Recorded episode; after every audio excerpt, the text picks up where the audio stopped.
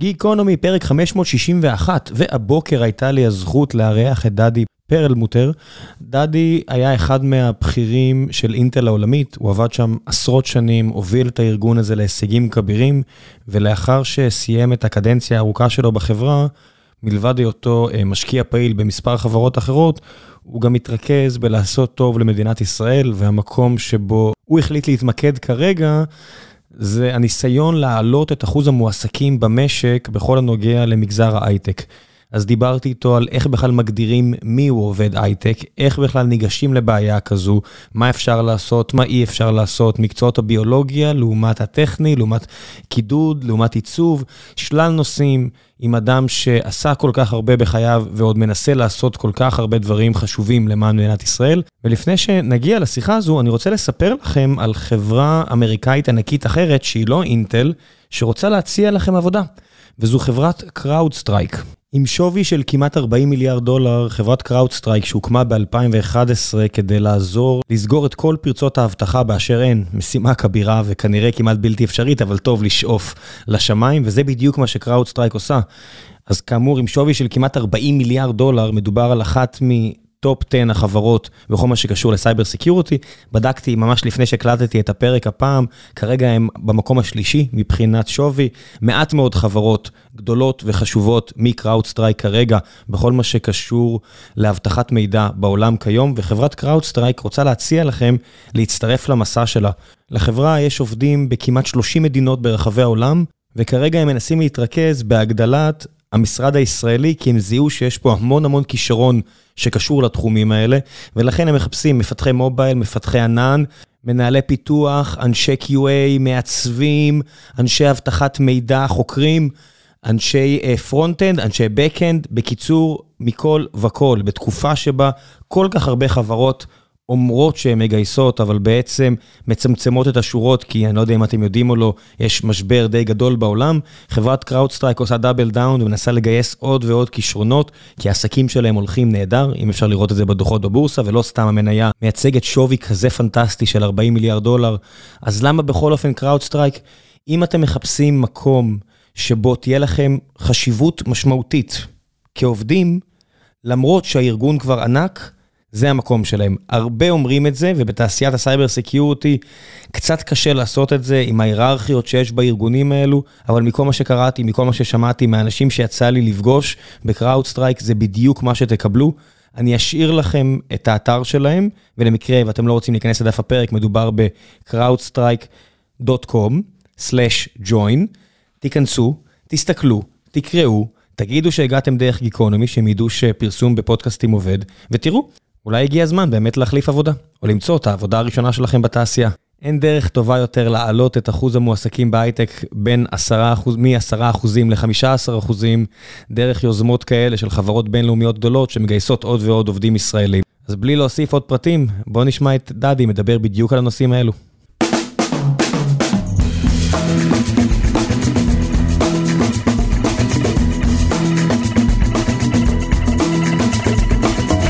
גיקונומי, פרק 560, והבוקר, לא כל כך הבוקר, אחר הצהריים, יש לי את הזכות הגדולה לארח את דדי פרלמוטר. אמרתי נכון? כמעט. יופי, תגיד לי איך אומרים נכון? פרלמוטר. פרלמוטר. איך האמריקאים שעבדתי איתם לאורך השנים זרמו איתך על הדבר הזה? הם זרמו, כמובן, אמרו פרלמוטר, אבל... בסגנון הטקסני, שבטח יצא לך להכיר לא מעט כאלו. כן, טוב, y'all, אתם יודעים איך זה. בעברך... אחד הבכירים ביותר באינטל העולמית, ניסית להיות פוליטיקאי בארץ, עכשיו אתה קובע מדיניות ציבורית בארץ, עשית לא מעט למדינת ישראל. בוא נדבר על חלק מהדברים האלו. בשמחה רבה. למה להגדיל את מספר האנשים שעובדים בהייטק בתור התחלה? יש לזה כמה תשובות, כולן טובות. אחת, תעשיית ההייטק שרובנו מדברים עליה וכותבים עליה, היא אחת התעשיות בישראל המתקדמות בעולם. זאת תעשייה שמכניסה למדינת ישראל הרבה כסף. 25% מהמיסים במדינת ישראל משולמים מההייטק, כסף שנכנס למדינת ישראל הוא בהייטק, 50% מהייצוא בישראל זה הייטק. חוץ מזה, כל האנשים שעוסקים במקצועות ההייטק, חלקם עוסקים בתעשיית התוכנה, תעשיית הדיגיטציה, שאלה אנשים שמדובר עליהם פחות, אבל הם לא פחות חשובים לתפוקה של מדינת ישראל. מדינת ישראל, ההייטק במדינת ישראל הוא מהמובילים בעולם. תהליך הדיגיטציה של הכלכלה הישראלית, בין הציבורית ובין הפרטית, הוא מהנמוכים בה. באופן כללי, אם מסתכלים על הפריון של העובד הישראלי, אז גם לאחר שגילחנו את השווים של החברות, פה עדיין הפריון, כמה כל עובד מכניס, בוא נגיד כלכלית, אם אתה מסתכל על הייטק, אנחנו top של העולם, ואם מסתכלים על שאר המדינה, אנחנו לא top של העולם. אנחנו אי שם בגבול בין אה, העולם הראשון לשני. כן, אז אנחנו לא נגיד מדינת עולם שלישית, כי אין לנו חקלאות, וזו אולי בעיה אחרת. אבל מבחינת בין מדינת אה, שירותים לתעשייה, אנחנו בהחלט לא אה, מדינת עולם ראשון, ראשונה קלאסית בשום צורה אפשרית מלבד ההייטק. ואז עולה השאלה, עד כמה באמת תכנון ריכוזי ומרכזי יכול לשנות זאת, בהינתן העובדה שכוחות השוק הרבה פעמים אה, עושים מה שהם רואים לנכון. המילה תכנון מרכזי היא קצת חזקה מדי, בוודאי לדברים שאני עושה. תכנון קיים. הרי המדינה אחראית בצורה כזו או אחרת על מערכות מאוד חשובות בהון אנושי. מערכת החינוך היא מערכת ברובה, מערכת ציבורית מדינתית. מערכת ההשכלה האקדמית היא בחלקה לא קטן אה, ציבורית.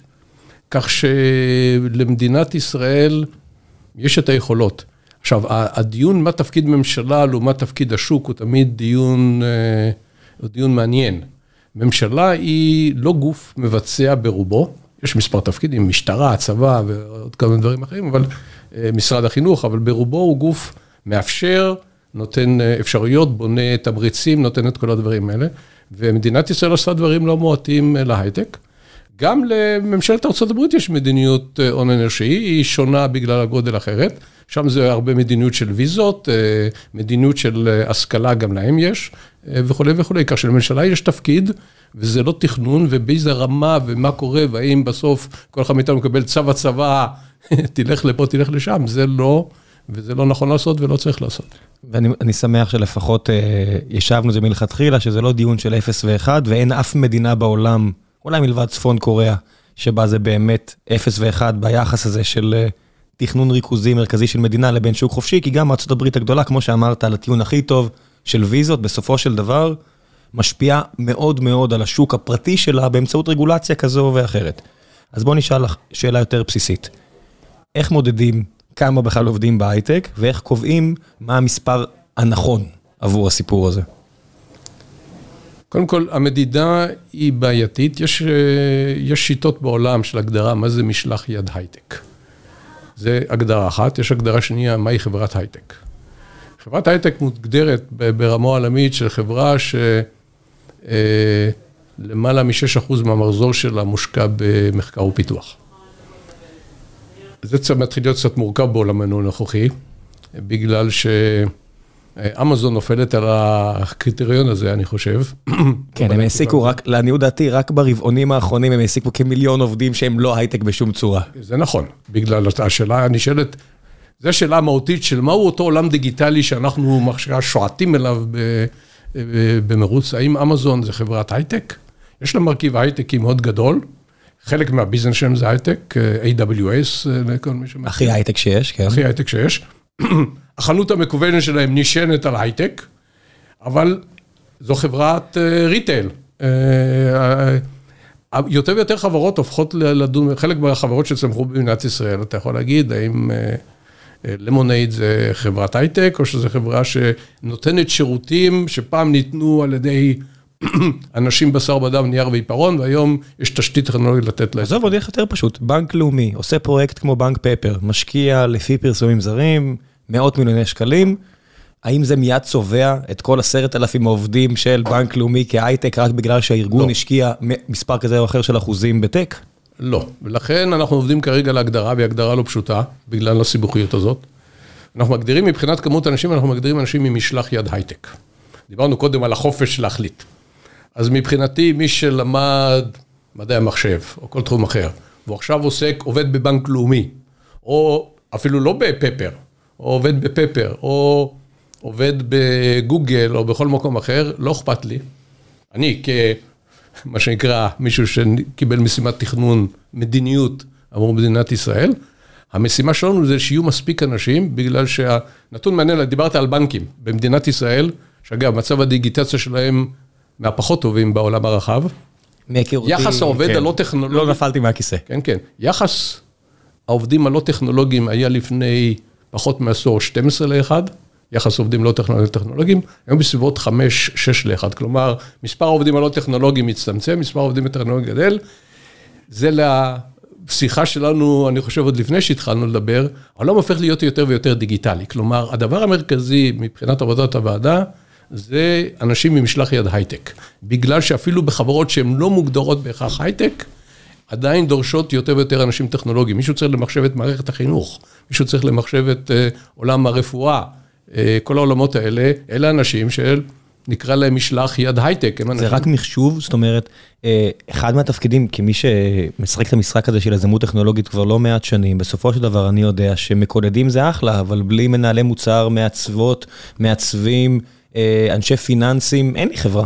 יש לי חבורה של אנשים שכותבים קוד. יפה, עכשיו אתה נכנס, קודם כל הייטק זה לא רק אה, קידוד. זה הרוב לא אפילו הייתי טוען. הרוב, אה, חלק, אני לא יודע להגיד, באינטל חלק אני מסכים שכן, לא. כן. כלומר, אני תמיד נעלב, אם אתם חושבים שהייטק זה, אני לא איש אה, תוכנה, אני... אינטל מבחינתי זה אולי הייטק, אולי שאר הדברים שאנחנו קוראים להם הייטק, אני פשוט כבר מתחיל לקרוא לזה tech.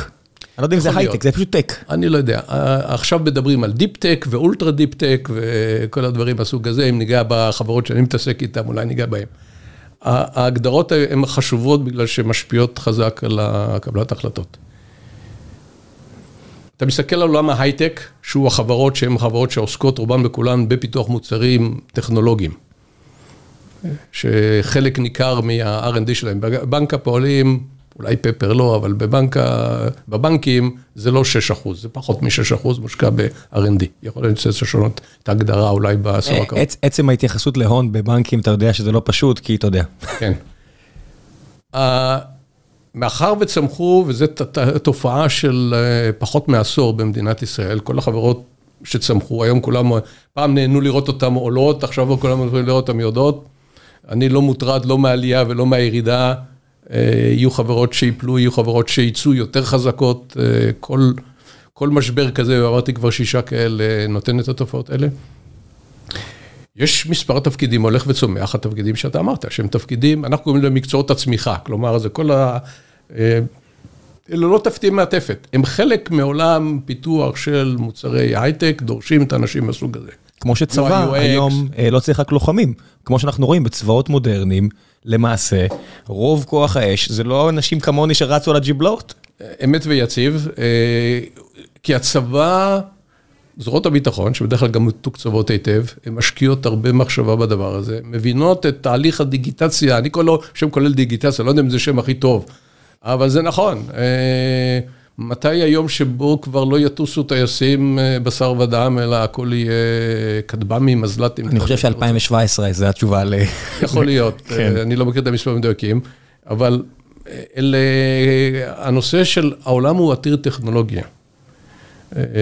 ולכן המרכיב של אותם אנשי משלח יד הייטק הופך להיות יותר ויותר חשוב בכל חברה שהיא, בלי כל קשר מוגדרת חברת הייטק ולא חברת הייטק. המשימה של הוועדה שאני בראשה היא להגדיל את ההון האנושי בתחום של בעלי משלח יד הייטק, וגם להגדיל את ההון האנושי בנושא של מקצועות הצמיחה שקראתי להם, שהמטרה זה המשך גידול והיכולת לשמור על התחרותיות של מדינת ישראל, במה שאנחנו כולנו קוראים הייטק, של חברות עם מכניסות הכנסות אדירות למדינת ישראל, ובעצם מחזיקות את כלכלת מדינת ישראל על הכתפיים. פלוס אנשים שעובדים בכל אותה תהליך של דיגיטציה ומודרניזציה של מדינת ישראל, כי בלי זה מדינת ישראל תישאר לאחור, וזאת המשימה. עולה השאלה, זאת אומרת, כשמחוקקים חוק בכנסת ישראל, שהחוק דורש תקציב, לפחות על הנייר צריך להסביר מאיפה התקציב יגיע. השאלה עולה, אם מכינים תוכנית חומש כזו, של מעבר של חמישה אחוז מהעובדים, שמדובר על מאות אלפי ישראלים, האם גם יש מחשבה מה לא יקרה? זאת אומרת, איזה, איזה, הרי האבטלה בישראל לא מאוד גבוהה.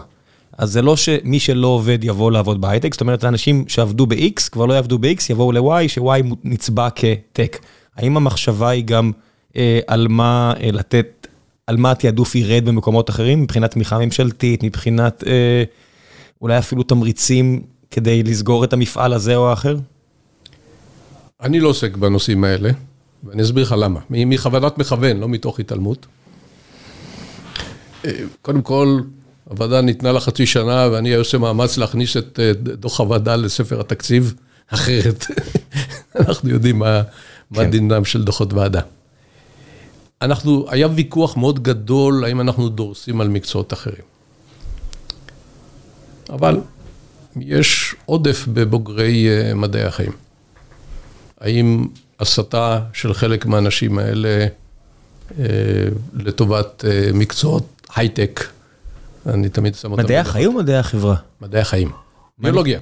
ביולוגיה, יש עודף בביולוגים? יש עודף בביולוגיה, כן.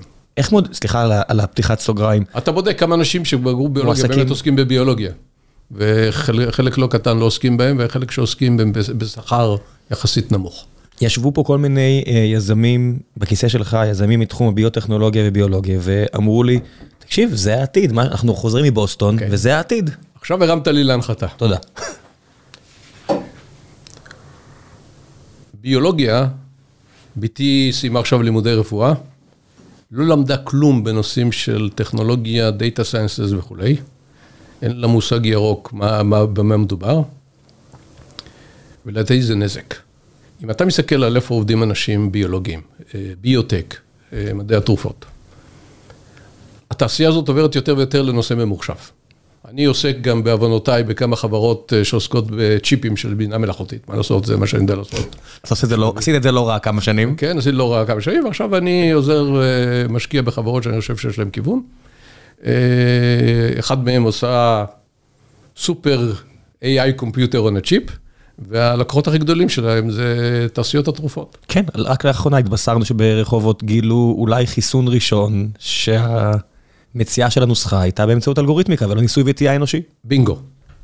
לכן, שכל העולם, השיחה שלנו קודם, מה זה הייטק, מה זה לא הייטק, איך קוראים מגדירים, מתחיל להיות כבר, אה, כבר מבולבל. אה, הוא לא מבולבל, סליחה, הוא מורכב. בגלל שאם בוגר ביולוגיה, או בוגרת ביולוגיה, רובן בוגרות, אה, אין להם מיומנות דיגיטלית של הבנה של data sciences, של הבנה של איך מפעילים, איך הניסוי במעבדה, העולם הזה של עולם התרופות עובר את הטרנספורמציה שעולם פיתוח השבבים עבר לפני למעלה מ-40 שנה. אני אספר לך סיפור, אתה יודע שבאינטל בשנות ה-80 הוויכוח האם כל מהנדס צריך מחשב על השולחן. היום זה נשמע כמו... לא, לא, לא, בדיוק היה פה ה-CTO של Cato Networks בפרק שעבר, והזכרתי את הסינוס הזה בין טרמינל אה, שישב מולך, או mainframe, ועכשיו שעברנו ל-Cloud Computing, AWS, אנשים צריכים להבין, זה בסך הכל עוד fluctuation אה, על הסינוס הזה, משנות ה-70 זה, השאלה הזאת פתוחה. איפה כוח החישוב נמצא, ב edge או בענן? כן, אבל באותה תקופה גם חלק גדול מכוח החישוב נמצא בראש של המהנדס עם החתיכת נייר, וישבו אפילו שרטוטות שציירו... מפות קרנו על, על, על הנייר. כן, היו עושים את הדברים האלה, ושרטוטות היו מציירות את המעגלים החשמליים על, על, על מיילר כזה, נייר מבריק, והיו צובעות אותו בצבעים, היה מרשים מאוד, אבל... זה העולם של סוף שנות ה-70, תחילת שנות ה-80, של פיתוח שבבים, זה נשמע היום כמו סיפור מתקופת האבן, והוויכוח היה... מה צריך מחשב? בשביל העבודה הזו. בשביל העבודה הזו, וזה לא לקח הרבה זמן, והכל מחשב, היו mainframes. אגב, סיפור מדהים, באינטל ישראל, אה, היה mainframe גדול בארצות הברית, לא רצו לתת לאינטל ישראל תקציב לבנות mainframe, אבל כך חשב שאם לא mainframe באינטל ישראל, אנחנו ניצור פיגור. ואחד המהנדסים אמר שבמקום לקנות mainframe, נקנה תחנות עבודה אפילו בלי מסך, נשים אותם בפינה של החדר, ואנחנו נריץ את כל הסימולציות שלנו על המחשבים האלה, אנחנו לא צריכים מיינפריים בכלל. בסוף גילינו שגם לא צריך לקנות, כי גילינו שאפשר לעשות R-Login לכל התחנות עבודה של כל המהנדסים גם הברית, במיוחד שבזמן שאנחנו עובדים הם ישנים, כלומר אין שום ג'וב שרץ, וגילינו בעצם תקרא לזה, הפיר טו פיר הראשון בעולם פותח באינטל ישראל ב-1984. וקראתם לזה האינטרנט. לא קראנו לזה אינטרנט, קראנו לזה נטבץ'. אבל אתה מבין, אבל זה היופי בטכנולוגיה שהיא כן. נוצרת בוטם אפ, זה כן. הדבר היפה, יש בעיה, הנה פתרון. כן. אבל, אבל זה בדיוק הנקודה, אבל אה, אה, למה אני מביא את הנקודה הזאת בהקשר של השיחה הזאת? את הטרנספורמציה שעולם פיתוח השבבים עבר לפני אה, ארבע עשורים, שגרם למצב, כולם מדברים על חוק מור, אבל הנושא הזה של הדיגיטציה והטרנספורמציה הדיגיטלית שהתעשיות עברה, בעצם יצא מצב שבו ה productivity, התפוקה של כל עובד, אם פעם אני תכננתי צ'יפ של 100 אלף טרנזיסטורים, היום מפתחים 100 מיליארד טרנזיסטורים, וכמות העובדים לא השתנתה באופן דרמטי. כמות העובדים בתעשיית השבבים גדלה באופן דרמטי, כי עכשיו כולם עושים שבבים. כי יש שבב בכל מקום. כי יש שבב בכל מקום. לא כל אחד מאיתנו סוחב כמות אדירה של שבבים שקשה לספור אותם. למה אני חוזר לתחום של ביולוגיה ורפואה וכל התחומים האלה? אלה תחומים שגם הם מתחילים לעשות את הטרנספורמציה הדיגיטלית שלהם, אבל יש הבדל אחד מהותי. כשאני גמרתי הנדסת חשמל ומחשבים בטכניון, בשבילי לעבוד מול מחשב ולכתוב תוכנה, לא היה משהו זר. זה היה חלק מתהליך ההכשרה שלי הבסיסי, כי ככה מחנכים בן אדם שלומד את מקצועות הנדסת חשמל. כן, סטם זה על מחשבים. מקצועות, כל המקצועות סיינס וכו', הם על מחשבים. כן, אבל זה נכון, אבל כמות המקצועות שאני למדתי סביב, אני למדתי חומרה בעיקר, semiconductors וכל הקללות האלה. אבל למדתי מקצועות במבנה מחשבים, למדתי מקצועות במערכות הפעלה, למדתי מקצועות בתכנות, כלומר... אותם קורסים שאני למדתי כנראה 20 שנה אחריך. זה לא משנה.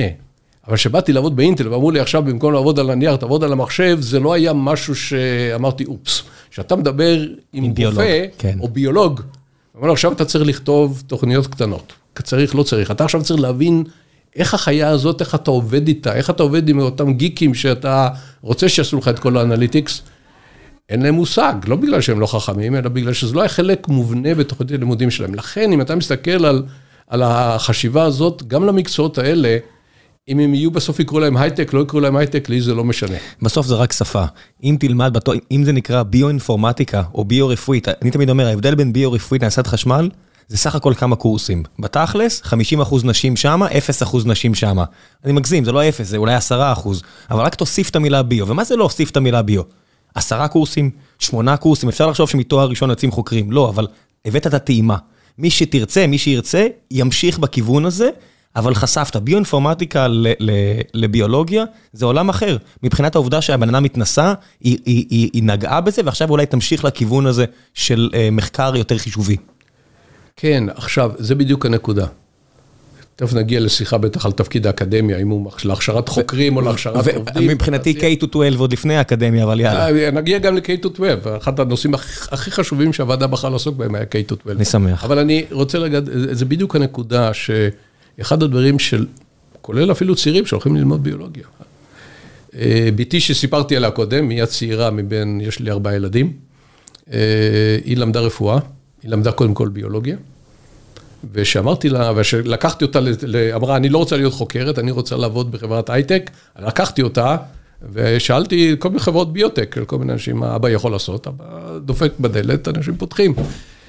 לא רציתי לעשות שום פרוטקציה, רק רציתי שהיא תשאל שאלות, תקבל אינפורמציה. אז אמרו לה, ביולוגים זה דבר חשוב, אני צריך אחד או שניים. אצלי רוב האנשים הם מתכנתים מדעי מחשב. אגב, אם היית יודעת מדעי המחשב, אני, מישהי שמבינה את המערכות הביולוגיות וגם את מערכות המחשבים, זה הקומבינציה המנצחת. הלכה לאוניברסיטה, אמרה, אוניברסיטת תל אביב, לא אוניברסיטה בדרום קמצ'טקה, אמרה, אני רוצה ללמוד מקצועות של מדעי המחשב במסגרת הלימודי תואר ראשון. אמרו לו, גברתי, אנחנו מכשירים חוקרים. את רוצה מדעי מחשב, את יכולה לקחת איזה קורס שאת רוצה, לא תקבלי איזה קרדיט.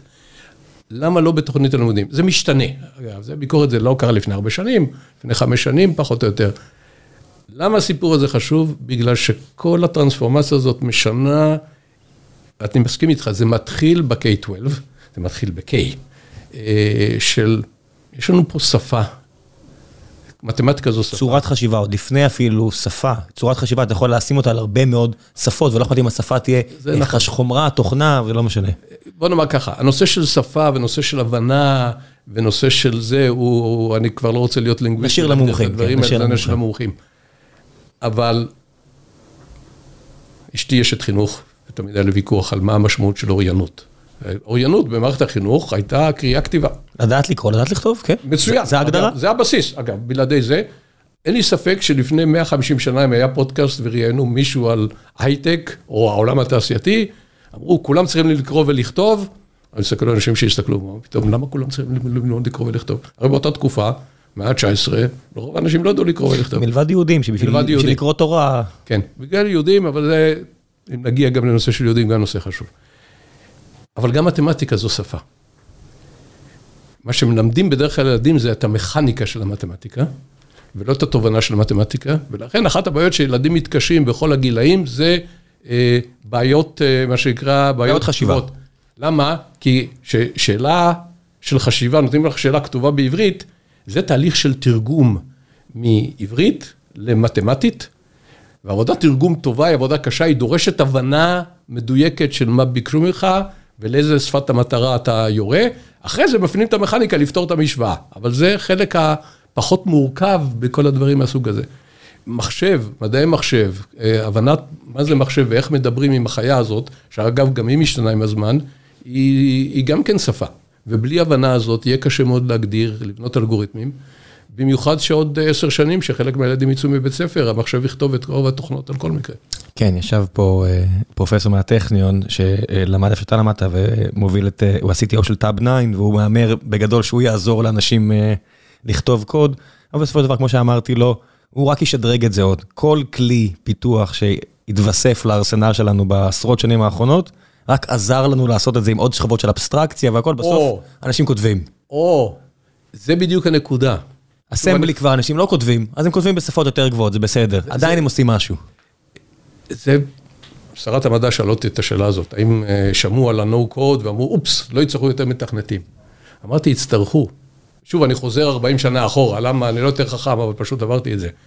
מי ששרד את אותה תקופה היה אנשים שעלו ברמת האבסטרקציה. אם פעם הייתי צריך לטפל בכל טרנזיסטור באופן אישי, אני ידעתי בשם, קראתי לו, ידעתי איפה הוא מונח, עורך המעגלים אמר לי לשים אותו בצד ימין או בצד שמאל, ואני טיפלתי כל אחד באופן אישי. כל, כל קו על נגד הכרת. כן, כן, כן, יד- ידעתי כל פריט ופריט.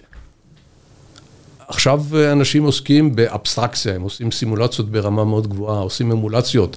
אנשים צריכים הכשרות אחרות, זה אומר שאת הכישורים הבסיסיים של הבנה, מה זה מחשב, מה זה ארכיטקטורה של מחשב, איך בונים, צריך את זה. מי שנשאר בפרטים הקטנים, נשארו אנשים שעושים בפרטים הקטנים, הם, לא- הם נשארו חלק מועט, אם פעם הם היו הרוב, היום הם המיעוט, אתה צריך את האנשים האלה שבסוף יודעים אה, איפה החורים והאלקטרונים עוזבים, אתה מבין.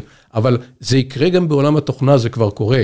ולכן, שוב חוזרים, המשמעות, מה המשמעות של חינוך, אפילו ברמה של K-12, איך מלמדים את הילדים לחשוב בצורה כזאת, ואחד המסרים הכי חשובים אה, אה, שתמיד היו לי, ויש לי הרצאות עוד כבר מעשר שנים על אה, מערכת החינוך, אני זוכר הייתי פעם בכנס, אני בעמותה של תובנות בחינוך, והיה כנס, נתתי הרצאה, אנשים שאלו אותי, אתה איש הייטק, אתה יודע איזה מקצועות יהיו עוד עשר שנים? ואמרתי להם, אין לי מושג, ומי שאומר לכם שהוא יודע, הוא, או שהוא, לא, או שהוא שרלטן, או שיש לו או פוזיציה. פשוט לא, לא, או שהוא פשוט לא יודע, הוא חושב שהוא יודע. כן, יש לו פוזיציה. אבל. אני יודע להגיד איזה כישורים אנשים צריכים, ודיברנו על האוריינות, הבסיס, ודיברנו על יכולות של לימוד, כי כל אחד מאיתנו למד הרבה יותר מאז שהוא השלים את לימודיו הפורמליים, אה, לימוד זה דבר שנעשה לאורך כל החיים, אה, יכולת לעבוד עם בצוות ובקבוצה, יכולת לעמוד בקשיים ובכישלונות, אה, וכל אחד מאיתנו יש לו את הרשימה הארוכה, ויכולת לעשות בדיוק מה שדיברנו עכשיו, את אותה חשיבה אבסטרקטית, על שיטתית, יצירתית, על בעיות פתוחות. אחת הבעיות במערכת החינוך, בוטחים אותך שאתה יודע לפתור בעיות שכבר פתרו קודם. תמיד אני אומר לאנשים, באינטל לא שילמו לי משכורת לפתור את הבעיות שכבר פתרו קודם, כי הייתי יודע שמישהו כבר פתר, היו מראים לי את הדרך החוצה, והאמריקאים, אנשים מנומסים, לא היו צועקים, אבל... עדיין אתה מקבל את הפתק הוורוד באותה מהירות. כן, אתה מקבל את הפתק. לעומת זאת, הדרישה היא לעשות פתרונות, וזה נכון בכל תחום. וזה לכן החשיבות של איך אנחנו מסתכלים על, על אותו הכשרת הון אנושי. זה לא קשור כבר להייטק ולא להייטק, וכבר דיברנו שאנחנו לא בדיוק יודעים בדיוק מה זה... מה אותו. הדברים שהסבירות לגביהם בכל זאת מאוד גבוהה, שהמדינה בכל זאת יכולה לעשות את ההשקעה הזו בלב שלם? אני מניח שפ- השפה האנגלית זה הימור די בטוח. אה, זה לא הימור, זה בטוח. 99 אחוז, בוא נשאיר, אתה יודע, נפילת הדולר, עליית היואן, לא יודע מה, 99 פסיק משהו אחוז שאני אצטרך לדעת, או הילד שלי יצטרך לדעת אנגלית. בוא לא ניכנס למצב הגיאופוליטי. כן, אה, אבל- בוא נאמר ככה, אולי צריך גם ללמוד סינית, אנגלית, בסבירות כמעט 100 אחוז. אגב, אנגלית ברמה של, לא ברמה של אה, רק קריאה כתיבה, דיבור, יכולת אה, לנהל debate, לנהל שיחה. אה, לבנות רעיון, משהו שבגלל שאין לנו show and tell ב-K-12 אצלנו, הרבה מאוד ישראלים, מאוד קשה להם עם זה, וכל עובד אמריקאי ממוצע פשוט לא רע בזה בכלל, בגלל ההכשרה הזו שלו מ-K-12, מקינדגרדן לי"ב. הבת שלי הגיעה בסוף כיתה, בכיתה ה' לארה"ב, באמצע כיתה ה', אחרי שלושה חודשים הייתה צריכה לתת מצגת לפני הכיתה. בבקשה. והילדה האנגלית, היה קשה להכין אותה, אבל היא עמדה ודיברה. אה, אנגלית שבורה. אגב, אחרי שנה היא כבר הייתה בראש הכיתה באנגלית. אבל, אבל נתנו לה את ההזדמנויות האלה, בארץ. לא, לא, לא, באמריקה אין הזדמנות. גברתי הנכבדת, את רשומה אצלנו בכיתה. תתני מצגת, אין הנחות. כן, אמא ב- לא באה, אמא לא באה לבכות, היי, תוותרו לה, קשה לה, היא עולה חדשה. אמרו, גברת, את פה בכיתה? כן, זה הדרישות. זה הדרישות. הרבה אה, נערות או נערים בארץ, פעם ראשונה שהם התבקשו לדבר על משהו, זה אם הם ירצו ללכת לשלדג או סיירת מטכ"ל, לא יודע איפה עדיין עושים בגיבושים, אז בגיבוש מבקשים לך לדבר חמש דקות על דבר כזה, ואז אתה רואה אנשים שם פשוט בשוק עולם, כי הם מעולם לא נדרשו לעמוד מול אנשים אחרים ולדבר בידענות או בביטחון על נושא כלשהו, מעולם. כן. אה, הגיעו לגיל 18 בלי שהם התבקשו פעם אחת לעשות את זה. אנשים כל כך מזלזלים בסקילסט הזה. לא, זה סק- מניתי אותו כאחד. לא, אני אומר, לא אתה, אני אומר, העובדתית, מערכת החינוך, שזו המערכת הכי יקרה במדינת ישראל, יותר מהצבא, יש זלזול מוחלט בסוגיה הזו. אני מקווה שזה ישתנה, זה חלק מהדברים שאנחנו מגבשים. וכמובן, למקצועות הטכנולוגיים, הבסיס זה מתמטיקה, פיזיקה ו/או מדעי מחשב. זה ההימורים הבט- הבטוחים הנוספים? זה היינו רואים בבתרים נוספים, למקצועות האלה. ל- והכישורים שדיברתי עליהם. בוא נאמר ככה, זה הבסיס האיתן. אגב, נכון לכולם, לאו דווקא לאנשים שעובדים בהייטק, בוודאי נכון לאנשים שעובדים במקצועות הצמיחה שהגדרנו קודם, וגם במקצועות הטכנולוגיים. זה, בסוף השפה הבסיסית בעולם המודרני, אלה השפות. זה השפות המדוברות, אצלנו זה עברית ואנגלית. אגב, בחברה הערבית צריך לשים המון דגש על עברית. אה, יש, אה, זה חלק מה, מהמכשלות שמה. נושא של מתמטיקה בוודאי, וכבר דיברו על חמש פי שתיים כבר, כבר כמעט עשור, אבל הדגש החזק על הפיזיקה וה, ו/או מדעי המחשב, לא בדיוק בגלל הפיזיקה או מדעי המחשב, אלא בגלל צורת החשיבה המדעית, שיטתית, על לפתור בעיות שעוד לא פתרו קודם, והיכולת להפעיל אה, מחשבה מדעית ויצירתית, הוא סופר קריטי. אנחנו לא נפספס פה אבל אה, הרבה פלחים אחרים בתעשייה העולמית, זאת אומרת, מה שאתה אומר עכשיו, זה משהו ששומעים אה, לקראת תוכנית החומש החדשה במדינה כמו סין, שהחליטה שהיא מסווגת ממש ultra-tech, deep-tech, כל הדברים האלה, וחברות כמו טנסנט קיבלו את הצד הלא נעים של הכאפה הזו, וחברות אחרות קיבלו ליטוף, כי אמרו, web, פחות מעניין אותנו, deep-tech, המערב מביא לנו בראש אה, בייצור שבבים וכל מיני כאלה, ואני מסתכל מצד שני על מדינות כמו פינלנד, או סקנדינביה באופן כללי, שאומנם נוקיה מתה, אבל מההריסות של נוקיה קמו סופרסל ורוביו וחברות שעושות אולי דברים פעוטים כמו משחקים, אבל הם עושים יופי של, של אה, טובה לכלכלה המקומית, גם במספר עובדים, גם בהכנסת כסף, גם בחשיבות הזמן הפנוי של כל כך הרבה אנשים. בוא נאמר ככה, פינלנד זה מדינה מעניינת. התעסקתי הרבה עם נוקיה, אז אני למדתי להכיר את ההומוס, אה, את, הש, את השגעת הפינית. כן. העסק הזה מורכב, אנחנו מפשטים פה את העסק. שאלו אותי, האם בדוח תכתוב על לימודים הומניים, אני עוד מתלבט מה לכתוב. אני בעד לימודים הומניים. אני למדתי בתיכון עיוני, חילוני, בליך ברמת גן. למדנו תלמוד, למדנו מחשבת ישראל, רמב"ם. אני חושב שזה, לא זוכר את אמא שלי רצה לשערי בית ספר ואומרת שעושים הדתה. כן. אגב, אמא שלי גדלה בבית חרדי, אבל היא הלכה לכיוון ההפוך. אבל אה, היא לא הייתה אנטי דת. היא חשבה את הרמב"ם לא, לא ממהרים ללמד ברוב את הישיבות. הרמב"ם גם לא לומדים גם בישיבות, זה סיפור אחר. כן. אבל אני למדתי בבית ספר חילוני ובחשיבה. יש לי חבר טוב, הוא היה מנכ"ל של חברת AMD, היה המתחרה הכי גדול שלי. הוא עד היום חבר טוב, אנחנו יושבים בבורד ביחד. ועד היום זה המתחרה הכי גדולה של אינטל. עד היום לא הוא ולא אני נמצאים שם כבר הרבה שנים.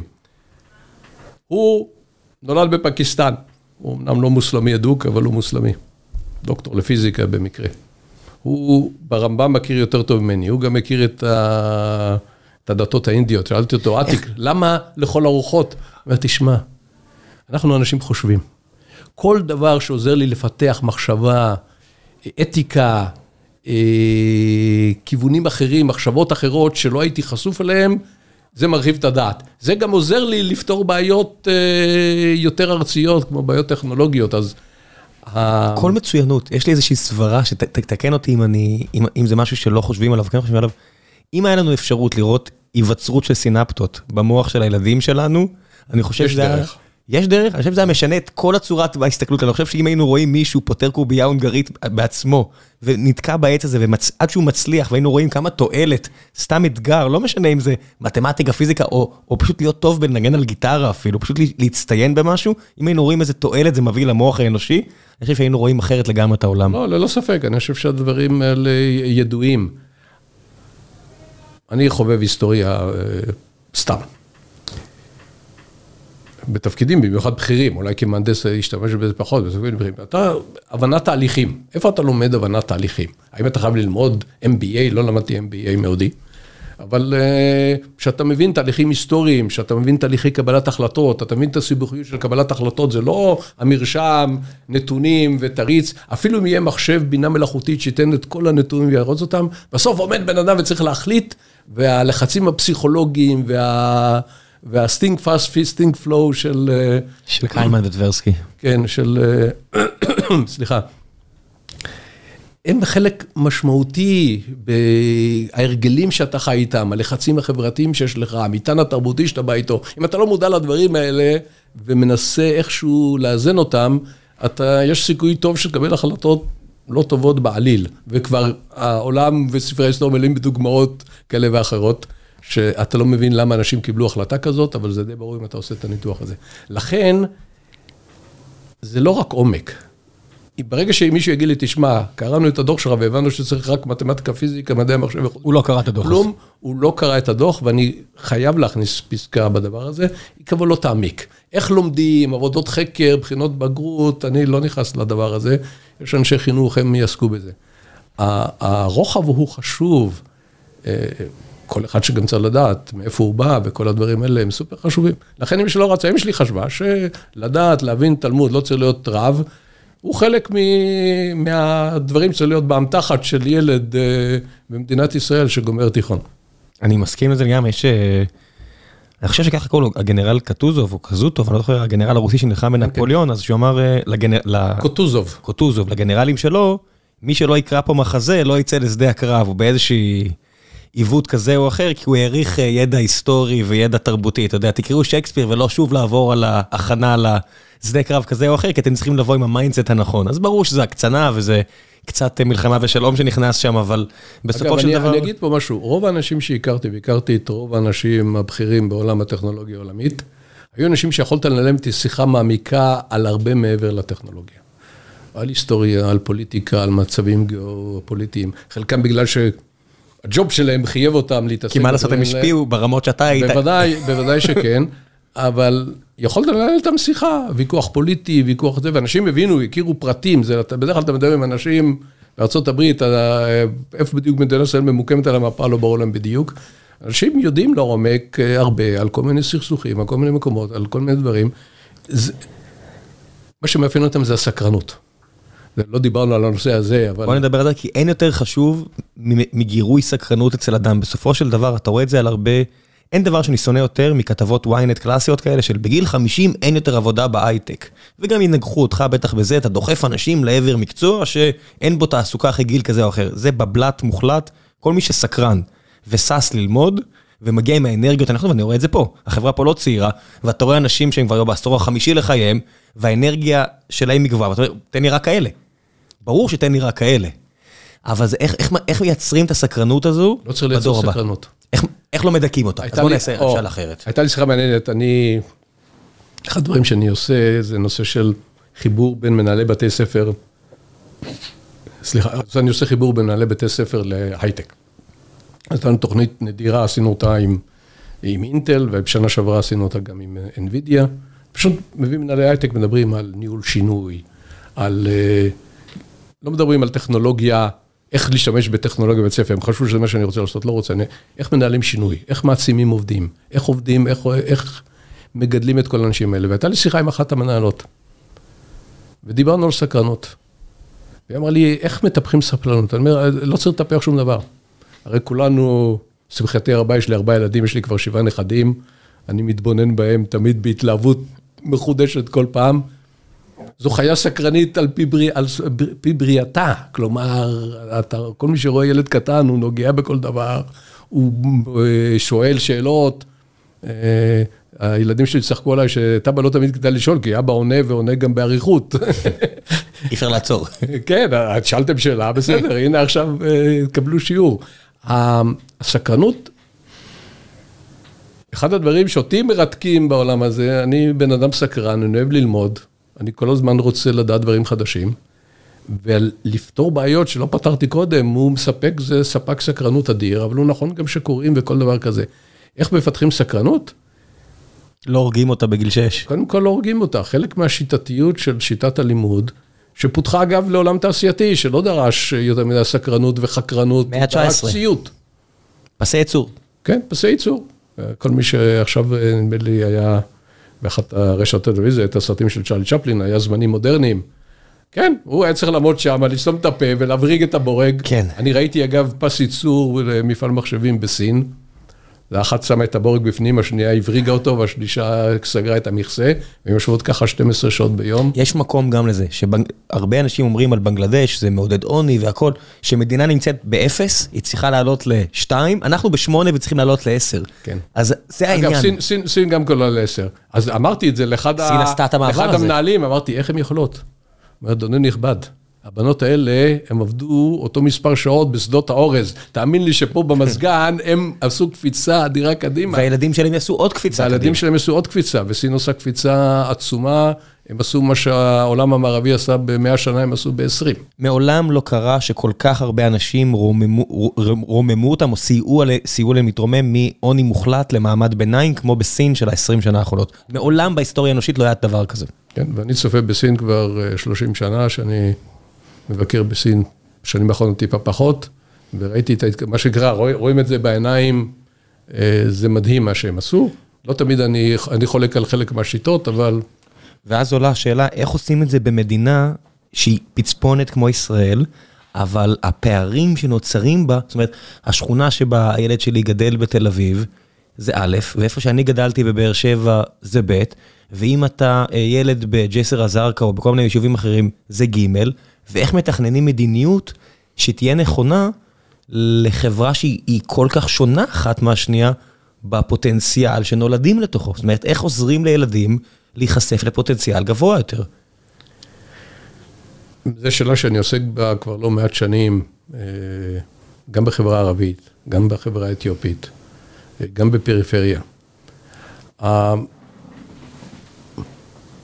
אחד הדברים שאני רואה חשיבות בדוח שאני אכתוב, הוא גם איך אנחנו יוצרים הסברה להורים. אותו דבר, אין הורה שלא רוצה שילד או ילדה שלו יצליחו.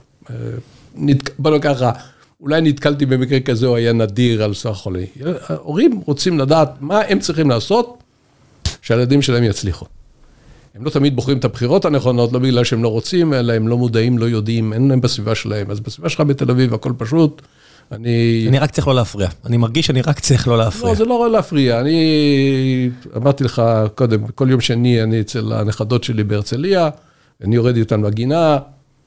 אני יודע, רוב ההורים פחות או יותר מכירים אותי בגלל שכולם פחות או יותר תעשייה, הם יודעים פחות או יותר מה הם רוצים, איך מכוונים את הילדים. לא צריך לכוון אותם או להכריח אותם, אבל יודעים מה צריך לעשות. אחד הדברים שמקבלים הכי הרבה חינוך הוא בחלק האפורמלי של החינוך. אנחנו תמיד חושבים שהילד יישב משעה שמונה עד שעה 12, 1, 2, ויקבל את השלוש שעות פה ושם, לא מזלזל בזה חשוב.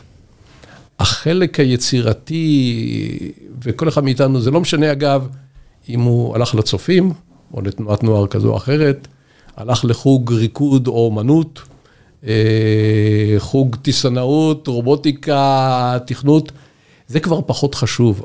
עצם העובדה שילד יכול לעשות משהו בכוחות עצמו, לקחת אחריות. אה, להפסיד קצת במשהו. להפסיד, לנצח, להיכשל, כן. נורא חשוב. אנחנו, אגב, אה, אני גדלתי אצל הורים, היו אנשים קשים, אה, להיכשל, בסדר, תקום ותעשה. אנחנו עכשיו, המטוטלת עברה לצד השני, אה, ההורים ירוצו, אה, וואלה, המורה לא יוצא יותר בעיה שיעורים. די, אה, לא צריך גם להגזים לשום כיוון, אבל החלק הפורמלי של החינוך, שלא מעט אנשים אומרים, צריך להכניס אותו, במיוחד באזורים היותר נזקקים, הוא צריך להיות אין את הנגישות, אין את החוגים שאתה יכול לקחת את הילדים שלך. ואם יש, לא לכולם יש כסף, או לרוב אפילו יכול להיות שאין כסף. ולכן זה חלק מתפקיד של פה, יש תפקיד של מדינה, של אה, לתת את הדברים האלה, כי ארגז הכלים שמקבל ילד הוא לא רק משעה שמונה עד אחת בבית הספר, הוא מקבל הרבה יותר כלים בחלק האפורמלי. לא כל ההורים בכל השבועות אפילו מבינים שזה נדרש, זה לא עניין של הכספי, הם, הם, אני חושב שזה חלק מהתפקיד שלנו להסביר להם מה החשיבות בהתפתחות של הילדים שלהם בדברים האלה. אמרו לי, אגב, שחלק גדול מהסטודנטים הערבים שלומדים בטכניון, הם לא הולכים לעבוד כסטודנטים בגלל שהם חוששים שירד להם הממוצע בגלל שהם עובדים. ואני מסביר למי שאני מדבר איתו, שנהפוך הוא. מה שתרכוש כעבודה בסטודנט, זה לא משנה, עבדת במייקרוסופט, בגוגל או באינטל או בכל חברה אחרת, הוא שווה ערך יותר מהשתיים, שלוש נקודות בממוצע. אבל זה עניין של תפיסת עולם, כי זה מה שהחברה משדרת להם, אל תעשה שום דבר, רק תלמד, תלמד, תלמד. שזה אולי מסר נכון ללפני... אולי בחיידר זה היה נכון, זה לא נכון בעולם האמיתי. זה, לא, זה אולי היה נכון אה, פעם, אבל הוא לא נכון היום. למה? פעם היה השתלמויות. פעם, אתה יודע, כל האומנות הכי מדהימה שאנחנו יכולים לראות על מוזיאונים, לא ציירו האמנים, ציירו השוליה שלהם. כל המדע הכי מדהים שיצא, בסופו של דבר, השוליה זה שעשה את העבודה, וככה הוא למד. הוא למד עם הידיים, הוא למד עם העיניים. אמת. אתה יודע מה, אתה העלית נקודה טובה, ואני באמת לא אתווכח איתה. הנושא של ה... אה, אחד הדברים החשובים זה כל מה שנקרא on the job training. וזה דבר. זה מגיע גם, זה ישב פה אה, יזם בשם אה, דוקטור חסן עבאסי, והוא נולד במשפחה ערבית, אני מקווה שלא טבחתי בשמו כרגע, וביום שהוא סיפר לאבא שלו שהוא לא יהיה רופא, והוא יהיה מהנדס חשמל, זרקו אותו מהבית פחות או יותר, אמרו לו, לא, לא חינך אותך כדי שתהיה הנדסאי חשמל או, או חשמלאי, הלך לטכניון, עבד במקדונלדס רק כדי להחזיק את הראש מעל המים, וביום שהוא הביא את המשכורת הראשונה מאינטל לאבא שלו, הם השלימו. זה היה היום שהם השלימו, זה הפערים התרבותיים שיש לך אנשים כאלה, הוא כבר דוקטור, היה בגוגל, עכשיו עם, עם סטארט-אפ משלו, אבל הפערים התרבותיים שהוא תיאר באותו פרק של המשפחה שלו, זה משהו שאפשר לסגור רק עם דוגמאות. עכשיו אני בטוח שההורים שלו מספרים לכל ההורים האחרים על איזה טוב זה מהנדס חשמל בטכניון. אני, בוא, זה שינוי בתפיסת עולם. אני, בוא נאמר ככה, החברה הערבית נמצאת במצב שבו החברה היהודית הייתה לפני אה, 30-40 שנה. בתפיסות האלה של הרבה חרדה לעבודה והכנסה. זה, זה ברור, זה לא, לא מאשים אותם, הם במצב כלכלי פחות טוב, היציבות הכלכלית. פחד מהשליט, כמו שהיה אצל יהודים כל השנים, אז יש להם את נכון. הפחד מהשליט פה? אבל תעזוב אפילו את הפחד מהשליט. אני זוכר שסיפרתי להורים של אשתי, אני הייתי נשוי כבר בלימודים בטכניון, מה לעשות, התחתנתי מאוד צעיר, אה, וסיפרתי לאבא של אשתי שאני הולך לעבוד באינטל, אה, אין אה, ועד עובדים, אין הסתדרות, הוא נחרד. מה תעשה? אולי יפטרו אותך, אולי זה... איך תפרנס את הבית? איך תפרנס... בסדר, יש, כבר היה ילד, אדוני נכבד. יש לך מחויבות, אדוני. משחקים, משחקים, אבל יש לך משימה לעשות. וצדק, אגב, אני לא... הייתה לי משימה לעשות. ובאמת אין ועד. ובאמת אין פנקס אדום ששומר עליך. אין פנקס אדום וכל הדברים האלה, כלומר, יש איזו תפיסה, ולכן יש את החלק החינוכי הסברתי של להסביר להורים, להסביר לבתי ספר. אני שמעתי אפילו ש... אה, בנות שרצו ללמוד במדעי המחשב, המורים אמרו לא, לא, לא, לא, לא לבנות. זה עניין של תפיסה בעייתית, של תפיסת עולם. אתה יודע ששולחים לי הודעות מאזינים אה, חרדים, וזה, אני אומר, יותר מעשרה, שפנו אליי, ושלחו לי אה, בקשות לקורסים לילדות שלהם. אמרו, אנחנו רוצים שהילדה שלנו תהיה מקודדת. מה אתה אומר על הקורס הזה והזה? ושולחים לי סילבוס. אמרתי, אם רק תיתן לה... והיא תעבוד קשה, לא אכפת לי מה מלמדים, יהיה בסדר, רק שתצא לדרך, כל הכבוד. יותר מעשרה שלחו רק לי בגלל הפודקאסט הזה, כי הם נחשפים והם אה, רוצים. החשיפה הזאת היא חשובה, ולכן הדגש על מה חשוב ומה פחות חשוב. והנושא וה... הזה של, אנחנו בבית ספר חייבים להכשיר את הילדים למקצוע, בוודאי ב-K-12, הוא בעייתי. זה היה נכון לעולם של אה, הרבה שנים קודם. העולם משתנה, אנשים יחליפו עבודות, מקצועות, בקצב, אה, אה, אני אומר, תמיד מביא את הבת שלי שהיא רופאה, אבל הבת השנייה שלי היא חוקרת מוח ופסיכולוגית. היא אומרת לי, מה שידעו לפני עשר שנים בנושא של המוח, היום כבר, זה כבר לא שווה כלום, ומה שידעו עוד עשר שנים, כלומר, אני חושב שזה כיף, דיברנו על הסקרנות. איזה כיף לעבוד במקצוע ש... זה גם מפחיד אבל. זה מפחיד מאוד, אבל אני חושב שזה חלק מהפחד שצריך להתגבר עליו. כי קודם כל, בוא, בוא נבין שזה המצב, בוא לא נספר לעצמנו סיפורים. אה, וברגע שזה המצב, וקיבלנו מספיק כלים שאני יודע להתמודד, אה, אני תמיד אספר על עצמי, אבל רציתי להבין בינה מלאכותית. לא למדתי בינה מלאכותית בטכניון, לא היה את המקצוע הזה. אז הלכתי לקחת כמה קורסים. לא הלכתי בשביל שאני הולך לתכנן את זה, אבל... לפחות שתחזיק שיחה. אני רוצה להבין מה מדובר, אני רוצה להבין את הזה. ופה פתאום התחיל אלגברה ליניארית וכל הדברים האלה. לו לא למדתי אלגברה ליניארית, כנראה שהייתי נוטש אחרי חצי הרצאה וסוגר את המחשב כי לא הייתי מבין כלום.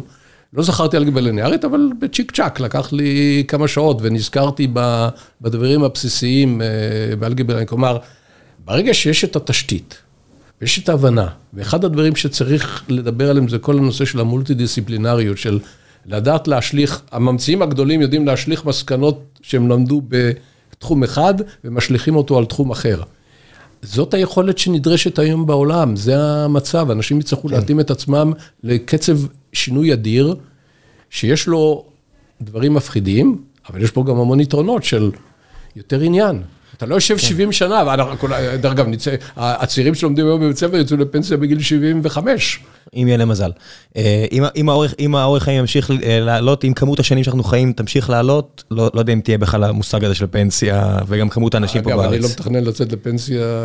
זה באותו מידה אתה יכול כבר ללכת לבחור חלקה. זה מקצר חיים נראה לי מספר אחד בעולם. ללא ספק. אתה יודע, יש, אה, אמרת אלגברה ליניארית, יש איזשהו בלוג של מרצה מהטכנון, אני לא יודע אם הוא מרצה או מתרגל בשם גדי אלכסנדרוביץ', זה נקרא לא מדויק. והוא כותב על מתמטיקה בכל כך הרבה אהבה ותשוקה. וקראתי שם, אני, מדי פעם אני יוצא לקרוא שם פוסטים על אלגברה ליניארית, שבאמת, כשאתה קורא אותה, לא משנה שכבר עשיתי את התואר הראשון שלי כבר מזמן, והתעסקתי ואני אומר, אה, איזה דרך יפה להסתכל על זה. ופתאום, אתה יודע, הדברים מובנים הרבה יותר.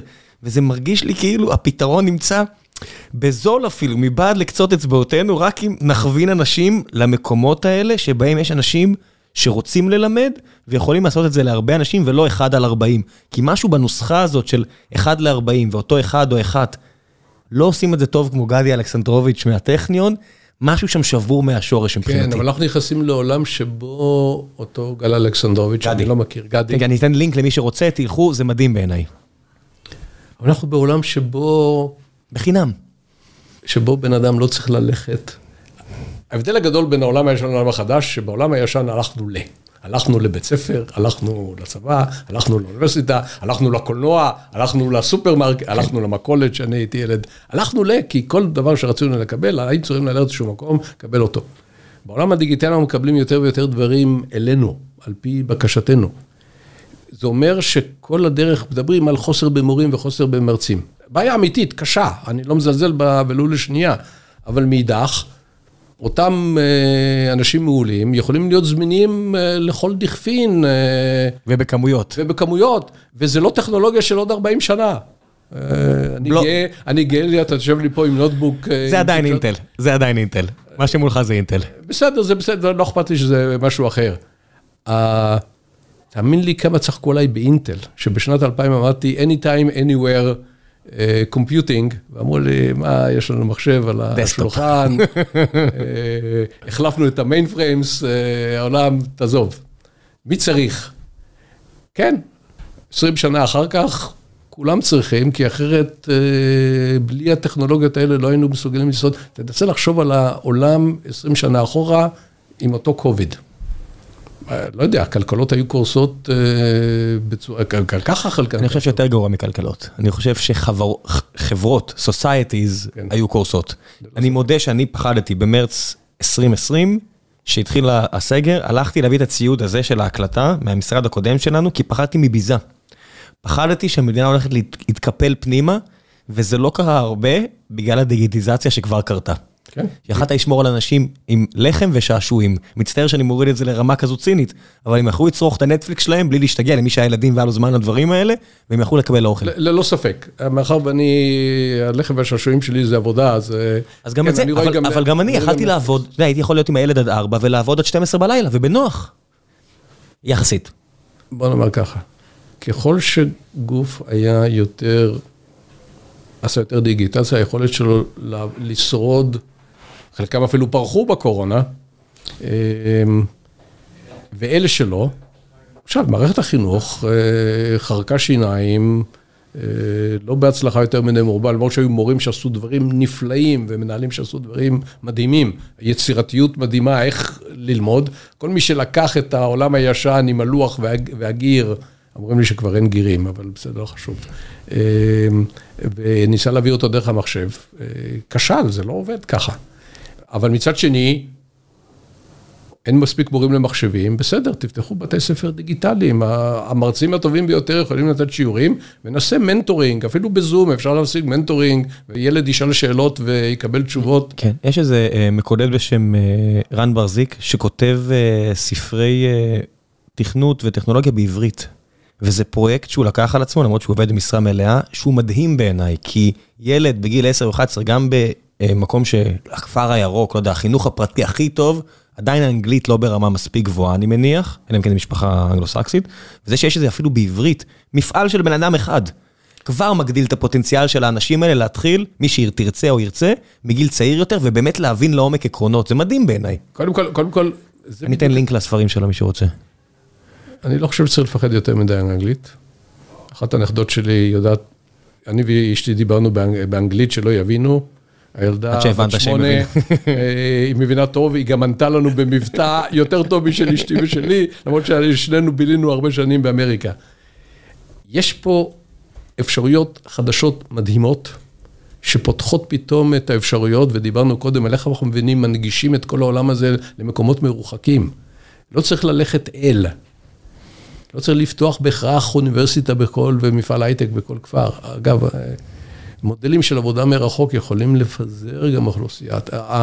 אנחנו רק בתחילת הדרך, כל מי שאומר, מה, כבר גמרנו הייטק, אנחנו רק בתחילת הדרך, עוד בינה מלאכותית שכולם, הרבה אנשים יודעים לדבר על זה, רובם לא מבינים בדיוק מה זה. זה נושא שהגיע למה שקרה לחיים האמיתיים לפני עשור. זה לא, אנשים מדברים בינה מלאכותית עשרות שנים, אבל על באמת, עשור. ההשפעות של זה על כל תחומי החיים שלנו, הם עוד, עוד רק אנחנו נוגעים בקצה קצהו אה, של, של האפשרויות שניתנות על הדבר הזה, וגם לאסונות שיכולים להיווצר מהדבר הזה. בסדר, אז, אז, אז תהיה תאונת דרכים. יש מספיק תאונות דרכים שבני אדם לא, דואגים להם. אני מאוד מוטרד מהתאונות דרכים. יש הבעיות האתיות וה... מניפולציות על אנשים. כמו ש... כל, אה, כמו כל, כל טכנולוגיה. אה, כמו כל דבר. בסוף, לא בסופו של דבר, ברגע שמרקוני, או יש טענות שזה לא מרקוני, אבל מי שפיתח את הרדיו, אז מה, הוא אחראי לטבח ברואנדה? כן, בזכות הרדיו, בסופו של דבר, אה, אפשר היה לשבט אחד לטבוח בשבט השני, אבל זה לא הטכנולוגיה. האתיקה והמוסר האנושי צריכים להסתגל למציאות החדשה. אהבתי את מה שאמרת, ואני מסכים איתה במאה אחוז. המציאות משתנה כל הזמן, המוסר האנושי צריך להתאים את עצמו, ויצר לב האדם רע מנעוריו, זה לא... אה, לא היה כתוב, מרקוני עוד לא חשבו שייוולד. זה 1,800 שנה אחורה, אה, כן. לא, יותר, זה 3,000, 4,000 שנה אחורה לפחות, אבל... זה היה נכון גם אז, זה בטוח. בוודאי, אבל הנושאים האלה הם כל כך מהותיים, יגרמו לכל כך הרבה שינויים, אז אנחנו חוזרים חזרה לבסיס, לאותו בסיס איתן שצריך להיות ילדים, שיבינו שכל חייהם הם הולכים ללמוד, הם לא ירכשו מקצוע ויעסקו בדיוק באותו דבר.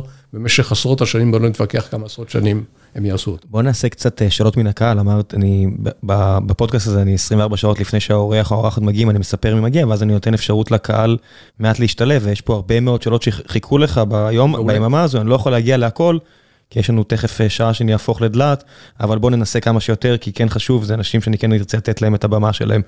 אה, שלום ווליך, פתח פה נושא שהרבה דיברו עליו, אני רואה פה בשיחות, למה שחברה גדולה כמו אינטל לא תקים רשת בתי ספר תיכוניים משלה, בדגש על הוראת המדעים, והוא ממשיך ומפרט על השאלה, אני יודע שמולי, אחד מהאנשים שעשו את התפקיד אה, שדומה לך באינטל ישראל, סיפר לי אה, שגם היה לו מחשבות כאלה, והיה איזה כמה קבוצות כמו גוגל ואינטל שחשבו ביחד בארץ לעשות את זה, ואיתי גולד אה, מהוואלי פה רשם, זה רעיון נחמד שעולה מדי פעם בוואלי, והדבר היחידי שקרה הוא שיש גן ילדים של גוגל, שכדי להתקבל אליו צריך פרוטקציה בין העובדים. אז כנראה שזה משהו שכן רץ, מה דעתך על הנושא הזה? אני מאוד אמביוולנטי בנושא הזה. אה, כי, אתה יודע, אנחנו מעבירים אחריות של חברה לחברות פרטיות. שעם כל הכבוד להן, ויש לי הרבה כבוד לחלקן, לחלקן פחות, אה, יש להם אינטרסים כלכליים. לכן נושא של חינוך ציבורי, ונושא של, אני לא נגד אוניברסיטאות פרטיות, לא נגד בתי ספר פרטיים, אבל בסופו דבר אתה רוצה להגיע ל... תמיד אמרו, אה, יש בית ספר פרטי והוא ינצח וכל ההורים ישלחו אליו. בסדר, זה נכון אם אתה גר ברמת השרון או בהרצליה, אבל אם אתה גר בג'לג'וליה או בכפר כנא או בשלומי, לא בהכרח אה, יש לך את הבית ספר הקרוב. לכן יש אחריות שלנו כחברה, שמיוצגת על ידי הגופים הציבוריים שאנחנו בוחרים בהם, לעשות את הדברים הבסיסיים. האם לחברות יש מה שנקרא יכולות השלמה וכל הדברים מהסוג הזה? אגב, אותו דבר נכון גם לגבי אקדמיה. אני חושב שזה רעיון לא רע בכלל, שחברות יתעסקו ב... באקדמיות, בהכשרות של עובדים עם איזשהו אה, סרטיפיקט. אבל הנושא הזה הוא כל כך מורכב, והוא יכול לפגוע בכמה דברים שאח... אחת הבעיות שאתה פוגע בגופים כמו אקדמיה, אוניברסיטאות, אתה מגלה אחרי 20 שנה את אה, משמעויות הפגיעה. אה, כולנו עוד חיים את העשור האבוד, שאף אחד, לא, רובם לא יודעים מהו. לכן את הדברים האלה הייתי עושה בזהירות. לא הייתי מעביר את התפקיד של החברה האזרחית לחברות פרטיות, שהיום הם פה, מחר הם שם, אה, מחרתיים יש קיצוץ בתקציבים והם לא מסוגלים לעשות את זה. אין את ההמשכיות שנדרשת כל כך בדברים שלוקחים כל כך הרבה זמן. המנדט הוא שונה. בסופו של דבר המנדט של מנכ"ל אינטל הוא להשיא תשואה לבעלי המניות שלו, והמנדט של המחוקקים הישראלים הוא שונה. כן, זה חלק מאותה אחריות ציבורית, ומנכ"ל אינטל יכול לעשות הרבה דברים, ומולי עדן שהזכרת אותו, אחד מהדוחפים של תוכנית 5 פי 2, והתעשייה עזרה מאוד למשרד החינוך לקדם את הנושא הזה. אה, אני חושב שמה שאני עושה היום, אני מקבל שכר עצום, אה, אפילו בזה ראש ועדת ההון האנושי, כלומר אפס, אה, אפילו הוצאות אני לא לוקח. רוב האנשים, חוץ מהאנשים שעובדים בממשלה, שעובדים, זה עובדים גם כן בהתנדבות. אהרון אהרון שישב פה לפני שנתיים, אני חושב, כנ"ל, אתה יודע, היה מנכ"ל אפל ישראל, אני בטוח ש... הפיצוי שהוא קיבל במדינת ישראל לא, לא זהה לפיצוי שהוא ראה לפני כן. לא, זה בסדר גמור, ולכן אבל אנשים... בסדר, כן. כן, אבל זה... עשייה זה לא רק כסף. אבל מה, כן, אבל מה שאהרון עשה, אנחנו באותו, בני מאותו מחזור בטכניון. מחזור מוצלח. מחזור לא רע. לעזור לגופים הציבוריים לעשות דברים שהם צריכים לעשות. מה שדיברנו קודם בתחילת השיחה, זה לא לעשות במקום. ממשלה היא לא משקיע, היא לא תחליף משקיעים, היא לא חברה שמתכננת אה, מוצרים, אבל היא צריכה, יש לה ג'וב בלאפשר ולבנות את התשתיות שיעשו את הדברים האלה. תעשייה יש לה תפקיד, אבל הוא לא בתפקיד של להחליף אה, את גופי המדינה, בוודאי לא בנושאי חינוך. הייתי כן חושב, טבעי, זה כאילו איך שלפחות הראש שלי הולך, כן הייתי חושב, מדברים על שיטת הוואוצ'רים שהביאו מסקנדינביה, שבשום מקום, אני לא מכיר שום, שום מדינה שזה יותר מ-10% לעניות דעתי, אבל כן למשהו כמו למשל חוגי העשרה, אם המדינה לא יכולה לעשות את זה, שתיתן את הוואוצ'רים להורים, שהם יבחרו ויהיה גופים שיעשו את זה בצורה פרטית, אבל התקציב יגיע להורים שיוכלו לבחור. לא יודע, ככה הראש שלי לפחות, נטיית הלב אני שלי. אני תמיד אבל... חושש, אני עוסק הרבה בבתי ספר בפריפריה החברתית אה, גיאוגרפית.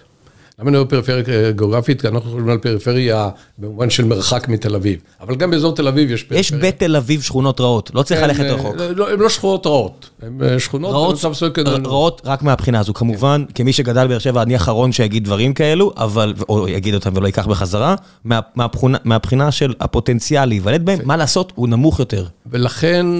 הנושא הוא לא רק הוואוצ'ר והכסף, אלא גם הזמינות של אותם חוגים, ודיברנו על זה קודם. איך אנחנו יוצאים למצב שבו אנחנו מתמרצים את, ה, את הגופים האלה להגיע למקומות האלה?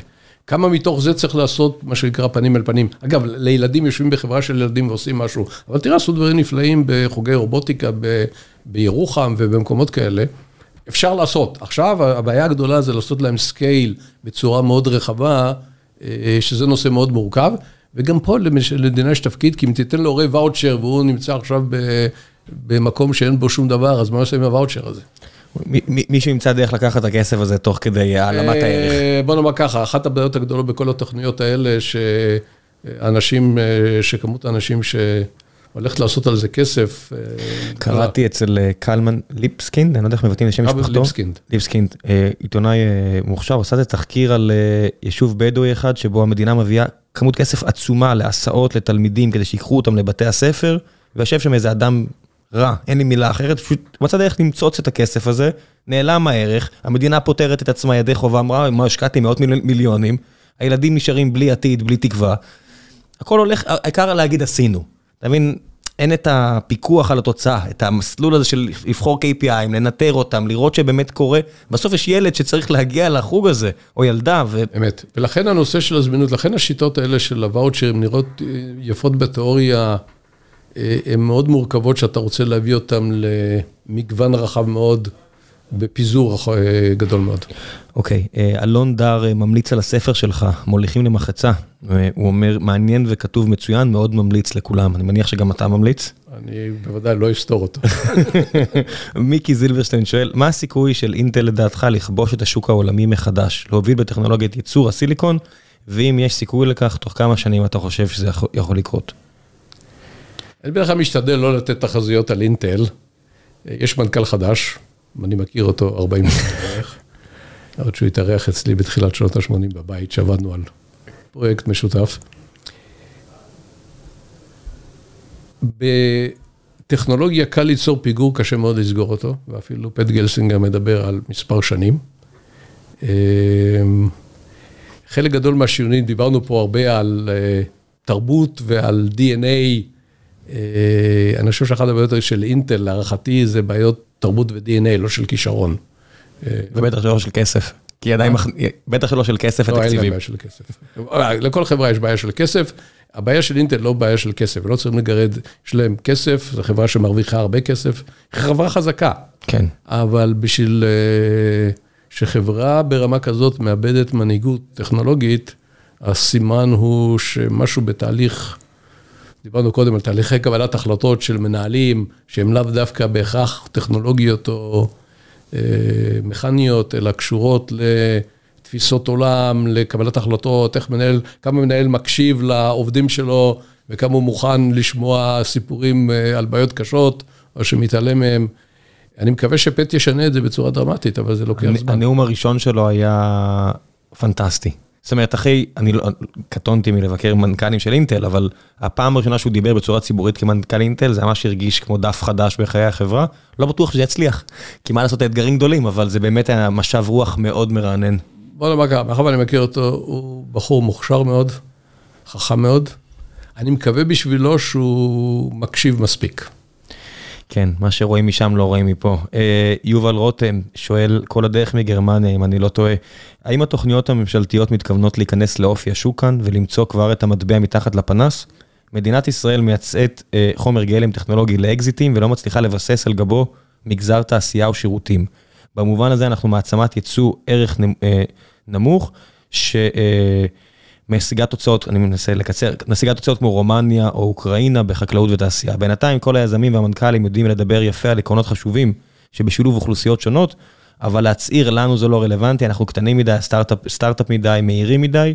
האם התוכניות הממשלתיות מכוונות לייצור בארץ של תעשייה, או רק דברים אחרים? לא ככה, אני לא, פעם אחרונה שבדקת, אני לא ראש ממשלת ישראל, לא בתפקיד ממשלתי. תעשיית ההייטק היא כבר מעבר לאקסיטים, לפחות בחמש, שש, שבע שנים האחרונות. היא מייצרת פה חברות שרואות את עצמן משימה להישאר כאן ולגדול ולא רק למכור את עצמן. לחברות כאלה, אם הן מצליחות, יש ערך מוסף מאוד גבוה. הנושא הזה של הייטק הוא ecosystem. אי אפשר להגיד, אני עכשיו תעזבו אותי מסטארט-אפים ואקזיטים ואני רק בונה חברות. זה לא מחזיק מים. כל מי שמכיר את סיליקון ולי יודע ששם יש חברות ענק, חברות בינוניות, סטארט-אפים, קמים, נופלים, ואנשים עוברים, מה שנקרא, מאגף לאגף ברציפות ובמידה שווה. זה האקוסיסטם, זה מין איזשהו, איזשהו אורגניזם מאוד מורכב, שברגע ששוברים חלק ממנו הוא מתרסק. מדינת ישראל יצרה חברות שהולכות וצומחות, אני חושב שהתוספת של ההון האנושי לתעשייה הזאת הוא דרמטי, ודיברנו קודם על העובדים הטכנולוגיים ועובדים חברות הצמיחה שהם מעבר לטכנולוגיים, שנותנת הזדמנות. כשמדברים על תעשייה, אה, האם מדברים על עובדי ייצור? מדינת ישראל לא הוכיחה אף פעם אה, שהיא הייתה חזקה מאוד בתחומים האלה. להפך, הכנסנו סובסידיה עצומה בפריפריה לטובת מפעלי טקסטיל, שללא הסובסידיה לעולם לא היו רווחים, ובאמת ברגע שהסירו את התמיכה הם פשוט, פשוט קרסו. אני חושב שדיברנו ארוכות בפודקאסט הזה על הנושא של גם תעשייה היא משתנה. והתעשייה שבה יש עובדים בעלי הכשרה נמוכה שעובדים ליד קו ייצור, לא תהיה קיימת. אה, תעשיית הרכב באירופה משתנה. אני חושב שיש להם בעיה, היא לא משתנה מהר מדי. ראיתי סרט על פולקסווגן, אני מחפש למצוא, אתה רואה עיר שלמה, אני לא זוכר איפה מבטאים את השם של העיר הזו, שיש שם, לא יודע, כעשרות אלפי אנשים שעובדים במפעל, ואומרים שבשביל המפעל, בשביל המנוע היה, המסורתי של הבנזין היה צריך איקס אנשים, בשביל המנוע החדש צריך איקס לחלק עשר, סדר גודל פחות, כי רק צריך להרכיב חמש חתיכות שקנינו ממקום אחר, וצריך א' כל לעשות הסמכה לאנשים האלה, וב' לחשוב מה עושים עם 90% מהאחרים. זה בדיוק הנקודה, ולכן אנחנו כל פעם חוזרים לכל אותו נושא של K-12, וכל מי שאומר לי, תעשו תוכניות של המייסטר הגרמני. מה זה? מייסטר זה התוכנית שבן אדם לומד מקצוע, שכמו הטכנאי הנדסאי, שהוא מומחה להברגת הברגים מצד ימין לצד שמאל, סופר קריטי לאורך כל המאה ה-20 לעולם תעשייתי אה, הישן. הערכה שלי, בוא ניפגש עוד עשר שנים ונבדוק. אני חושב שהמייסטרים האלה תהיה להם אה, בעיה לא פשוטה בעולם החדש הזה. לכן אני חושב שמדינת ישראל צריכה להמשיך להיות קדימה, להפוך יותר ויותר את התעשיות. דיברנו על תעשיית הביו ותעשיית האגרי, הכל הופך להיות עם טק. למה הופך להיות עם טק? לא בגלל המיתוג, אלא בגלל שהמרכיבי טכנולוגיה, מרכיבי ידע, מרכיבי מדע בכל התחומים האלה, זה התחום העתידי. ונביא את כל האנשים מכל האוכלוסיות על ידי שיפור דרמטי של מערכת החינוך, לפי כל העקרונות שדיברנו עליהם קודם. בוא נעשה עוד איזה שתיים, שלוש שאלות ונסיים. אה, יש פה שאלה מאדם אה, בטוויטר שנקרא רוסטר, אני לא יודע אם אתה יכול להגיב, אם כן, אה, נשמח. מה גרם ב-2014 לאינטל למשוך את ההצעה להקים פאב בבית שאן, והאם הסיבה היא שפוליטיקאי כזה או אחר, הוא ציין את שמו, שכיהן אז כשר האוצר, לא הסכים לתת מענק? האם הפאב שהוקם באותה שנה בדבלין הוא אותו אחד אשר היה צריך לקום בבית שאן? בוא נאמר ככה, אני לא נכנס לפרטים כי גם לא עסוק בזה, וב-2014 כבר לא הייתי באינטל. אבל מה שדובר בבית שאן, שלא הייתה הצעה של אינטל, מישהו רצה להקים שם מפעל. מה שהוקם בדבלין זה משהו דומה למה שמוקם בקריית גת, לא דומה למה ש... אבל בדיוק למה הוקם, אם בכלל אינטל רצה להקים, קטונתי מלהגיד. כן, אולי אני אה, אנסה להביא את מי ש... את, אה, את החבר דוב מורן שהציל את... אה, מפעל ביוקנעם, והראה איך אפשר לעשות את זה פשוט אה, כמו שצריך. כן. במגדל העמק. במגדל העמק, שהפך להיות עכשיו אינטל, ואם לא דוב, אני לא בטוח שיש את הרכישה הזו. כן, אבל המפעל של טאוור זה לא מה שהם דיברו. לא, לא, אני אומר, זה לא, לא תמיד צריך שהמדינה תעזור כמו שלפעמים... אה, לא, זה לא, לא, מדינה יש לה את התפקידים שלה, וכל מי שחושב שמדינת ישראל לא עושה כלום בשביל ההייטק, טועה ומטעה. כל מערכות החינוך במדינת ישראל, שמייצרות אנשים להייטק, רובנו למדנו פה. אה, כל נושא של קרן יוזמה שהייתה, הניעה את תעשיית הון הסיכון בישראל. בתחילת שנות ה-90. במדינת ישראל. כן. כל נושא של מיסוי, תקציבים, כל הדברים האלה, אה, על השקעות. זה, זה תפקיד מדינה. הוא לא יגיד להייטק מה לעשות ואיזה תוכניות ללמוד ומה לעשות, אבל הוא בונה תשתית שבה... ואגב, גם ממשלת ארה"ב עושה דברים עצם העובדה ש... אם נמכור את החברה הזו, היום אני אשלם 25 או טיפה יותר אחוז על המניות ולא 50 אחוז על השכר, מעודד אותי להיות יזם. כל החלטה כזאת של המדינה, יש לה השפעה. אז ברור שלמדינה יש חלק עצום פה בתמריצים. מה לעשות, זה, זה האמת, זה, זה המציאות. אה, בואו נעשה עוד שתי שאלות וסיימנו. אה, ליה, ליסט, אני לא יודע איזה כינויים בטוויטר, יש היגיון כלכלי לדעתך בהשקעה בהסבה להייטק של גברים חרדים לעומת אוכלוסיות מוחלשות אחרות עם פערים קטנים יותר, כמו למשל נשים חרדיות או ערבים? אני לא חושב שאנחנו צריכים לבחור. אני חושב שצריך לעשות את הכל. הבעיה בגברים חרדים היא היותר קשה, בגלל שלימודי הבסיס שלהם פחותים, אבל זה לא אומר שאי אפשר לעשות. דיברנו הרבה על אנגלית. אחת הבעיות, אולי אומרים שמתמטיקה אפשר להשלים די בזריזות, זה אנשים שישבו, היו תלמידים מצטיינים בישיבה. אנגלית שפה קשה יותר ללמד בזמן קצר. יש גילאים מאוד ספציפיים שהמוח האנושי טוב בלקלוט שפות, זה לא גיל 30. לא, הוא גם לא גיל 15. יש גיל 6 ו-10, אם אני לעניות דעתי, או 2, יש איזה גילאים מאוד ספציפיים. ככל שיותר צעירים יותר טוב, מאחר ואחת מבנותיי נולדה בארצות הברית, והיא למדה עברית ואנגלית בו זמנית, ולא ולא הייתה שונה לחלוטין מאף ילד, לא בגלל שהיא יותר חכמה, בגלל שילדים בגיל הזה יודעים לקלוט. היא גם ידעה, בגלל שהיא למדה בגיל כל עשרה, היא ידעה מתי מדברים את העברית, מתי אנגלית, וידעה לעשות את ההפרדה, ולא בלבלה במילים. מי שלומד בגיל יותר מאוחר, ילדים, אתה רואה שהם מבלבלים, משתמשים בשפה מעורבת, אצלה בחיים לא, בגלל שהיא למדה את זה מינקות. נושא של גברים חרדים הוא בעיה יותר קשה, צריך להשקיע בזה מאמץ, אני מקווה שחלק, בכל הדברים שקשורים לאונליין ולימודים דיגיטליים, אנגלית, לימודי בסיס במתמטיקה, אני חושב, הלוואי והממשלה תוריד את חוק, את גיל הגיוס, או הפטור מגיל הגיוס, ואנשים יפנו לשוק העבודה יותר מהר. נשים חרדיות יש פוטנציאל עצום, אבל הן לומדות גם בתיכון וגם בסמינרים, מקצועות הייטק. ואני חושב שזה פוטנציאל עצום. כן, אירחתי פה לא מזמן מעצבת מגוגל בשם יולי טאשר, שפשוט אמרה שהיא עוזרת ויש עוד ועוד נשים חרדיות, גם רואים את זה במספרים, האבטלה אצל נשים חרדיות, אני חושב שרמת התעסוקה היא כמעט 80 אחוז, ואצל גברים חרדים זה 50, זה הבדל עצום. כן.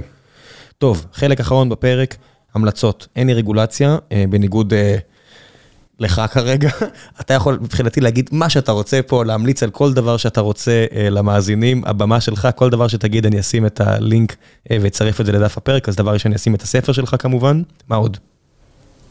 קודם כל תודה. מה שבא לך, קדימה, הבמה שלך, כל דבר שראית, קראת, נחשפת אליו לאחרונה ובא לך להמליץ, גם אם זה לא לאחרונה, הבמה שלך. הרשימה שלי ארוכה מדי, אז אני... תבחר מה שאתה רוצה. אני אוהב הרבה היסטוריה. מעולה גם אני, אז קדימה. אז אני אוהב ללמוד על מלחמת העצמאות, אז קראתי שני ספרים לא רעים בתחום הזה, עשו לי סדר. אחד נקרא 1948 של בני מוריס, והשני, לא זוכר את שמו, נקרא זה או אנחנו או הם. אני מתעניין מאוד בנושא הזה, בגלל שהנושא של הבעיה של יהודים וערבים פה בארץ, ואיך מגיעים לפתרון, השורשים שלה עמוקים מעבר ל... לכיבוש של מלחמת ששת הימים, כל מי שמתחיל את ההיסטוריה ב-1967. 67, חשבתי שתגיד 48, וגם זה לא נכון. גם זה לא נכון. לא, הוא התחיל הרבה קודם, יש גם ספר על 1929, גם כן שווה קריאה. אני אוהב הרבה נושאים של היסטוריה, אז יש מצעד האיוולת של ברברה טוכמן, ויש מצעד האיוולת היהודי, שאני לא זוכר את שם הסופר, אבל הוא עושה ניתוח דומה על... העם היהודי אוהב לראות, למסקנתו לראות לעצמו ברגליים, ואנחנו כרגע, כל מי שקורא את הספר הזה מתבונן מה שקורה בארץ הקודש בימים אלה, אנחנו חוזרים, מה שנקרא, על השטאנץ של שלושת אלפים שנה, בצורה מעוררת חלחלה, האמת. אבל עשינו את זה, ואם אני מסתכל גם על קבלת החלטות, ספר שלא קל לקריאה, אבל Think Fast, Think Slow של קיינמן. קיינמן. הוא קשה, אבל הוא מבהיר המון דברים. לא חייב לקרוא בבת אחת, הספר מחולק לפרקים, לקח לי, אני חושב, 18 חודשים לסיים אותו, כל פעם קראתי פרק, מספיק טוב. מי שאומר שהוא קרא אותו בבת אחת, או גאון, או ש... או עשה דווקא לעצמו. סתם כן, עשה חיים קלים. הוא ספר לא קשה, יש לי עוד רשימות ארוכות, אבל אני... תשמע, כל דבר שבני מוריס כתב, זה המלצה חמה, יש אני לאחרונה ממליץ פה על לילה ללא סוף, שקשה לי קצת לקרוא אותו, כי הוא פשוט קשה מדי, זה על מה שהאימפריה העות'מאנית עשתה עם הארמנים ועם היוונים, ואני מודה שלא ידעתי את עומק הטרגדיה האנושית שהייתה שם לאורך עשרות השנים האלה, אנשים חושבים שזה קרה באבחה אחת, במלחמת העולם הראשונה, זה לא כך. זה, השינויי האוכלוסייה פה, מסביב לים התיכון בזמן האימפריה העות'מאנית הם עמוקים, שאנשים חושבים שזה התחיל ב-48, הם לא מבינים שהעבירו פה אוכלוסיות כמו... כן. בצורה מלאכותית ושרטטו פה גבולות, אנשים אומרים סייספיקו, זה התחיל הרבה לפני כן. אנשים פה באמצע המאה ה-19 לקחו אותם שהמצרים הגיעו לפה, אז לקחו פלאחים משם ושמו אותם פה, ואם אתה מסתכל על המשפחות שגרות בג'סר א-זרקא, אז חלק מהם בכלל מאפריקה וחלק מהם משם, ויש גזענות עצומה. בתוך האוכלוסייה הערבית שלנו מאוד נוח לעשות כמקשה אחת, להגיד ערביי 48, ערביי ישראל ממש. זו דוגמה טובה וזה נכון. ככל שתדעו יותר, יהיה לכם יותר נוח גם לחשוב לעניות דעתי. עכשיו, מאחר והתעניינות בהיסטוריה, אז אני אוהב טבע, ולכן רוב הטיולים, אשתי לא כך אוהבת את זה, אנחנו עולים, מטפסים על הרים ועל גבעות, אבל יש ב... אני לא אוהב להמליץ על מוזיאונים, אבל זה מוזיאון יוצא דופן, הוא נקרא ניוזיאום, news, מהמילה news, ו museum בוושינגטון די.סי. הוא פחות או יותר על תולדות העיתונות, יש שם גם תערוכת צילומים מדהימה, והיה שם אפילו קטע מעיתון, שבפינה קטנה איזשהו מו"ל של עיתון יהודי משיקגו, אני חושב, כתב משהו על שמועות על השמדת יהודים, והחביאו את זה בפינה, והוא בעצמו התנצל שהוא בכלל כותב משהו בתחום הזה. אה, אה, מרתק רק לעבור שם, אפשר לבלות אה, ימים שלמים, להסתכל על כורתות עיתונים, יש להם על מלחמת וייטנאם. כל מי שחובב היסטוריה בכלל, והיסטוריה של עיתונות בפרט, מדהים. יפה. יש לי עוד מיליון דברים, אבל... כל דבר שעולה לראשך. ואפשר, אתה יכול לבוא שוב, נראה לי... בשמחה. רק תגיש את הדוח הזה ויש לי הרגשה שיהיה לך הרבה זמן. בוא נאמר ככה, אני בטוח שלא, אשתי אומרת שאצלי זמן מתמלא ב... כן. אני לא יודע להגיד לא. כן, זה הרבה יותר כיף שהצלחת מלאה, לעניות דעתי, כמו ישראלי טוב בבופה, אני אוהב להעמיס. אני לא מתווכח, כן, ואני כמו ישראלי בבופה עם העבודה שלי. כן. דדי, תודה רבה רבה רבה על הזמן שהקדשת, אתה היית מאוד נדיב, ותודה רבה לך, והמון בהצלחה, זו משימה חשובה לכולנו. תודה, תודה. ביי ביי. De todo.